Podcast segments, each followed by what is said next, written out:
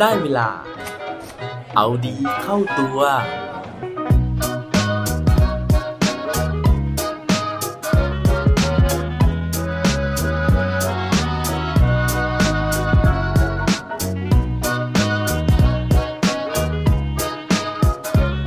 ทำยังไงที่จะเปลี่ยนคนแพ้ให้กลายเป็นคนชนะได้ครับ สวัสดีครับ พบกับผมชัชวานแสงปรีดีกร และรายการเอาดีเข้าตัว รายการที่จะคอยมาหมั่นเติมวิตามินดีดด้วยเรื่องราวแล้วก็แรงบันดาลใจ เพื่อเพิ่มพลังและภูมิต้านทานในการใช้ชีวิตให้กับพวกเราในทุกๆวัน บางครั้งนะฮะผมได้พูดคุยกับบางคนที่มีทัศนคติต่อตัวเองนะฮะแล้วก็สิ่งแวดล้อมที่ตัวเองเนี่ยอยู่อาศัยนะครับ แล้วก็รู้สึกว่าตัวเองเนี่ยจะไม่มีโอกาสที่จะประสบความสำเร็จนะฮะตัวเองจะไม่มีโอกาสที่จะมีชีวิตที่ดีกว่านี้ นั่นก็เพราะว่าที่บ้านของเขาเป็นแบบนั้นนะฮะรูปร่างของเขาเป็นแบบนี้ เพราะฉะนั้นเขาไม่มีโอกาสที่จะเป็นคนที่ดีกว่านี้ หรือไม่มีโอกาสที่จะประสบความสำเร็จมากกว่านี้ได้อย่างแน่นอน ซึ่งต้องยอมรับเลยนะฮะว่าเวลาที่ผมได้ยินทัศนคติแบบนี้นะฮะผมก็ต้องบอกว่าสิ่งที่เขาคิดนั้นไม่ผิดเลยนะฮะสิ่งที่เขาคิดนั้นมันจะกลายเป็นเรื่องจริง ถ้าเกิดว่าเขาเนี่ยไม่เปลี่ยนแปลงทัศนคตินั้น แต่เมื่อไหร่ก็ตามนะฮะที่เขาคิดใหม่แล้วก็ทำใหม่นะฮะผมเชื่อว่าสิ่งที่เขาพูดมาทั้งหมดนั้น มันจะไม่ใช่เรื่องจริงเลย เหมือนอย่างตัวอย่างในวันนี้นะฮะที่ผมเนี่ยอยากจะเอามาเล่าสู่กันฟังนะครับกับภาพยนตร์เรื่องหนึ่ง ซึ่งสร้างจากเรื่องจริงนะฮะของคนจริง ๆ แล้วก็พิสูจน์ให้เห็นนะฮะว่าคนที่เคยกลายเป็นผู้แพ้นะฮะก็สามารถที่จะพลิกกลับมาเป็นผู้ชนะได้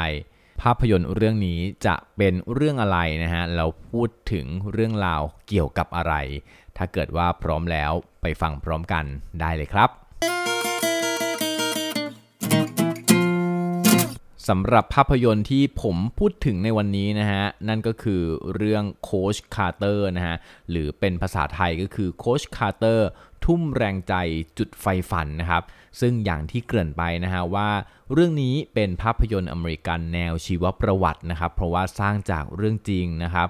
ภาพยนตร์เรื่องนี้กำกับโดยโทมัสคาร์เตอร์นะฮะแล้วก็เขียนบทภาพยนตร์โดยมาร์คชวานกับจอห์นกาตินส์ นำแสดงโดยซามูเอลแอลแจ็กสันนะครับร็อบบราวน์แชนนิงเททัมด้วยนะฮะ แล้วก็ริกกอนซาเลสรวมถึงอาชันตินะครับ ทีนี้นะฮะ ภาพยนตร์เรื่องนี้เนี่ย มันสร้างมาจากเรื่องจริงนะครับ ของโค้ชบาสเกตบอลที่ชื่อว่าเคนคาร์เตอร์นะฮะ ซึ่งเป็นโค้ชบาสเกตบอลในโรงเรียนมัธยมริชมอนด์นะครับ โดยที่เรื่องราวนะฮะก็เป็นเรื่องของคุณเคนคาร์เตอร์นี่แหละนะฮะที่กลับมานะครับหลังจากเรียนจบนะฮะแล้วก็ประสบความสำเร็จนะครับ ก็กลับมาที่โรงเรียนมัธยมริชมอนด์นี้นะครับเพื่อที่จะมาเป็นโค้ชบาสเกตบอลในฐานะที่ตัวเขาเองเนี่ยเคยเป็นศิษย์เก่าของโรงเรียนมัธยมริชมอนด์นี้นะฮะแล้วก็เป็นนักบาสเกตบอลของทีมโรงเรียนด้วยนะครับแล้วก็ยังเป็นผู้เล่นที่ได้รับการจารึกชื่อด้วยว่าเป็นผู้เล่นที่ยอดเยี่ยมนะครับ ซึ่งสถานการณ์ตอนที่โค้ชคาร์เตอร์เข้ามารับงานในครั้งนี้เนี่ยในฤดูกาลที่แล้วนะฮะโรงเรียนมัธยมริชมอนด์เนี่ยเข้าแข่งขันหลายนัดเลยนะฮะแต่ว่า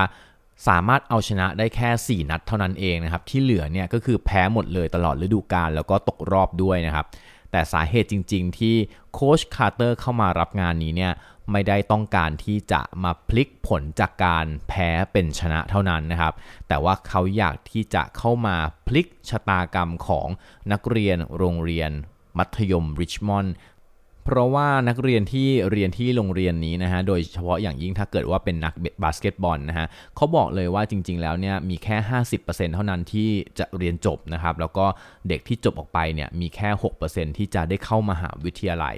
เพราะฉะนั้นเนี่ยใครก็ตามที่อยู่ในทีมบาสเกตบอลนะฮะพ่อแม่หรือว่าคุณครูเนี่ยก็จะไม่สนใจเรื่องของผลการเรียนของเด็กเหล่านี้อีกแล้วเลยนะฮะแต่ว่าจะมุ่งมั่นให้เด็กเหล่านี้เนี่ยเล่นบาสเกตบอลให้ดีนะครับ ซึ่งพอเล่นบาสเกตบอลได้ดี แต่ผลการเรียนไม่ดีเนี่ยมันก็จะมีผลต่อการที่พวกเขาเหล่านี้ก็จะไม่ได้รับโควต้าในการเข้ามหาวิทยาลัย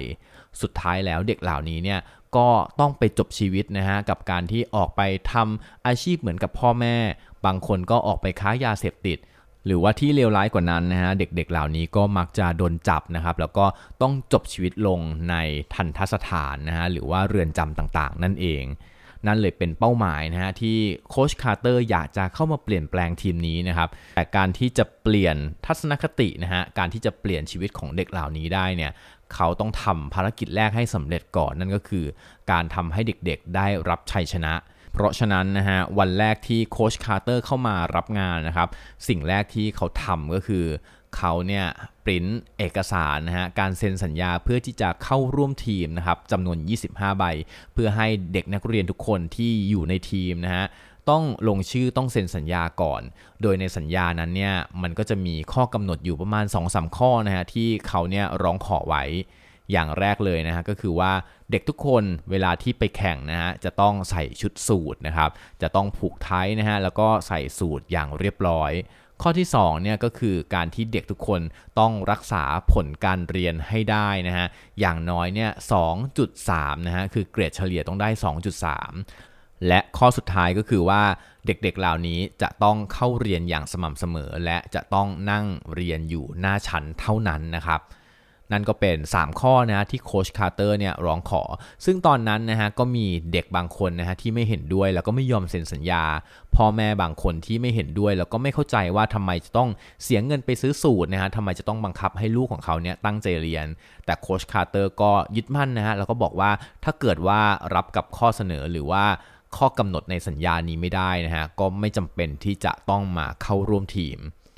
หลังจากนั้นนะฮะโค้ชคาร์เตอร์ก็เปลี่ยนรูปแบบในการซ้อมนะครับ โดยเขาบอกว่าเด็กหลายคนเนี่ยมีทักษะในการชู้ตอยู่แล้วนะฮะ แต่ว่าสิ่งที่ต้องเปลี่ยนก็คือเรื่องของการเพิ่มพื้นฐานในเรื่องของการวิ่ง เพราะพอวิ่งได้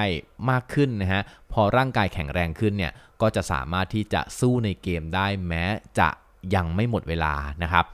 แต่เหนือสิ่งอื่นใดเลยนะฮะ นอกจากในเรื่องของการซ้อมในสนามเรื่องของความแข็งแรง ต่อร่างกายแล้ว สิ่งที่มันสอดแทรกมาอยู่ในหนังตลอดเวลาเนี่ยก็คือเรื่องของการที่โคชคาร์เตอร์พยายามสอนให้เด็กเหล่านี้เคารพตนเองแล้วก็เคารพผู้อื่น อย่างเรื่องของการที่เขาบังคับให้เด็กๆ ทุกคนใส่สูทนะฮะก็เป็นเพราะว่าเขาอยากให้ทุกคนเนี่ยรู้สึกว่าเฮ้ยตัวเองก็ดูดีเหมือนกัน ตัวเองก็สามารถที่จะหล่อนะฮะตัวเองก็สามารถที่จะได้รับความเคารพจากคนอื่นได้ นอกจากนี้นะฮะเขายังเปลี่ยนวิธีในการที่คนในทีมเนี่ยพูดคุยกัน โดยพยายามให้ทุกคนพูดสุภาพนะฮะอย่างในหนังเนี่ยก็จะพูดว่าโค้ชคาร์เตอร์เซอร์นะฮะหรือว่าเวลาที่เรียกชื่อเนี่ยหรือจบประโยคก็จะต้องมีคำว่าเซอร์นะครับซึ่งถ้าเป็นในภาษาไทยก็คงแบบให้ทุกคนพูดครับนะฮะหรือว่าพูดจาด้วยความสุภาพให้เกียรติกัน เพราะว่าเขาบอกว่าสิ่งนี้เนี่ยมันเป็นสิ่งที่แสดงให้เห็นนะฮะว่า ตัวเราเนี่ยเคารพตัวเราเอง แล้วก็เรากำลังเคารพคนที่กำลังพูดอยู่ด้วยกันนะครับ ซึ่งนั่นก็คือเป็นการให้การเคารพนะฮะกับทุกคนในทีมกับเพื่อนๆร่วมทีมว่าทุกคนเนี่ยเป็นคนที่ควรค่าแก่การเคารพนั่นเองซึ่งหลังจากที่โค้ชคาร์เตอร์เข้ามารับตำแหน่งนะฮะ ผลก็เป็นไปตามที่เราน่าจะพอเดาได้นะครับ ก็คือว่าผลการแข่งขันเนี่ยมันดีขึ้นผิดหูผิดตานะฮะ ก็คือในฤดูกาลนั้นนะครับ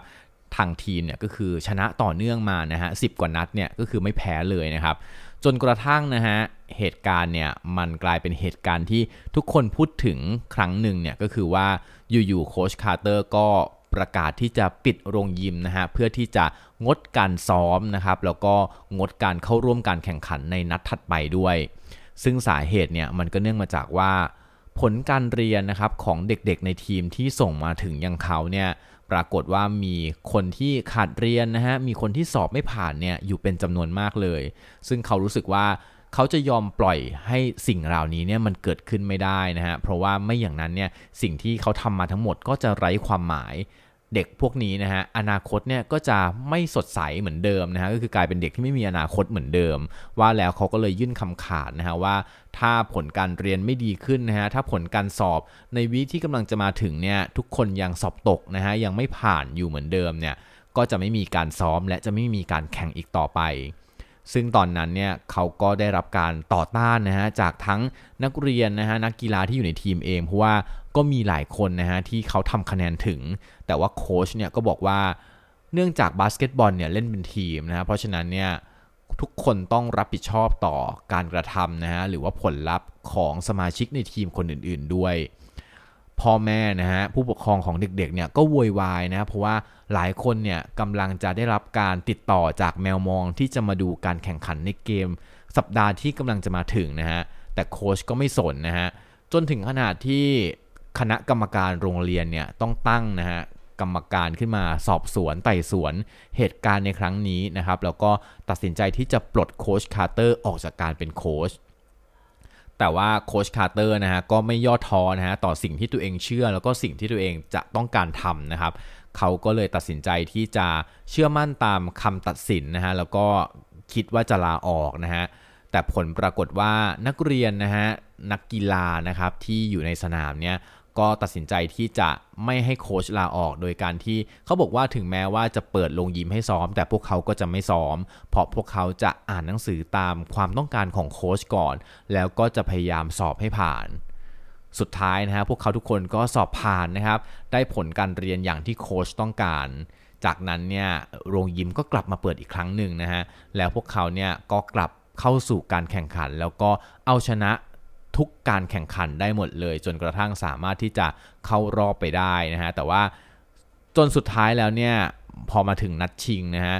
ผลการแข่งขันเนี่ยก็ปรากฏว่าไม่เป็นไปตามอย่างที่เราคาดเดานะฮะคือว่าทางทีมเนี่ยไม่ได้รับชัยชนะ แต่ว่าถึงแม้ว่าจะไม่ได้รับชัยชนะนะฮะนักเรียนทุกคนนักกีฬาทุกคนนะฮะก็ได้รับบทเรียนที่คุ้มค่า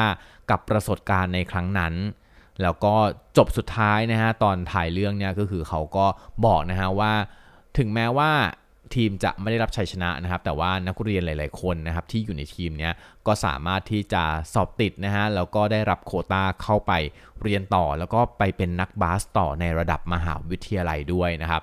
ซึ่งนั่นก็ถือว่าเป็นภารกิจที่สำเร็จนะฮะของโค้ชคาร์เตอร์ในการที่จะพานักเรียนเนี่ยเอาชนะนะฮะแล้วก็เกือบจะได้แชมป์นะครับและที่สำคัญกว่านั้นก็คือว่าเขาสามารถ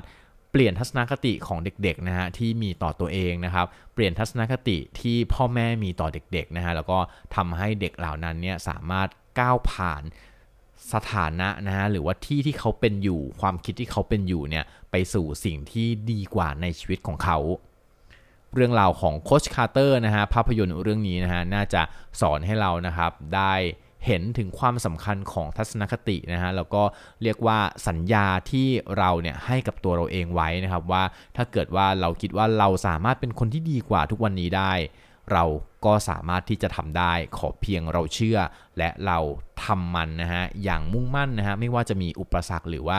เสียงต่อต้านจากใครหลาย ๆ คนที่อาจจะไม่เห็นด้วยกับเราก็ตามครับ และปิดท้ายวันนี้ด้วย quote ดี quote โดนจากเคนคาร์เตอร์เขาบอกไว้ว่า if you improve 1% a day then in 100 days guess what you are 100% better ถ้าแค่คุณพัฒนาขึ้นวันละ 1%นะฮะทุกๆวัน ลองเดาดูสิครับว่าใน 100 วันคุณจะพัฒนาขึ้นกี่เปอร์เซ็นต์ มันคือ 100%นั่นเองครับ อย่าลืมกลับมาเอาดีเข้าตัวกันได้ทุกวันจันทร์ พุธ ศุกร์ พร้อมกด subscribe ในทุกช่องทางที่คุณฟัง รวมถึงกดไลค์ กดแชร์เพื่อแบ่งปันเรื่องราวดีๆ ให้กับเพื่อนๆของคุณผ่านทุกช่องทางโซเชียลมีเดีย สุดท้ายนี้ขอให้วันนี้เป็นวันดีๆ ของพวกเราทุกคน สวัสดีครับ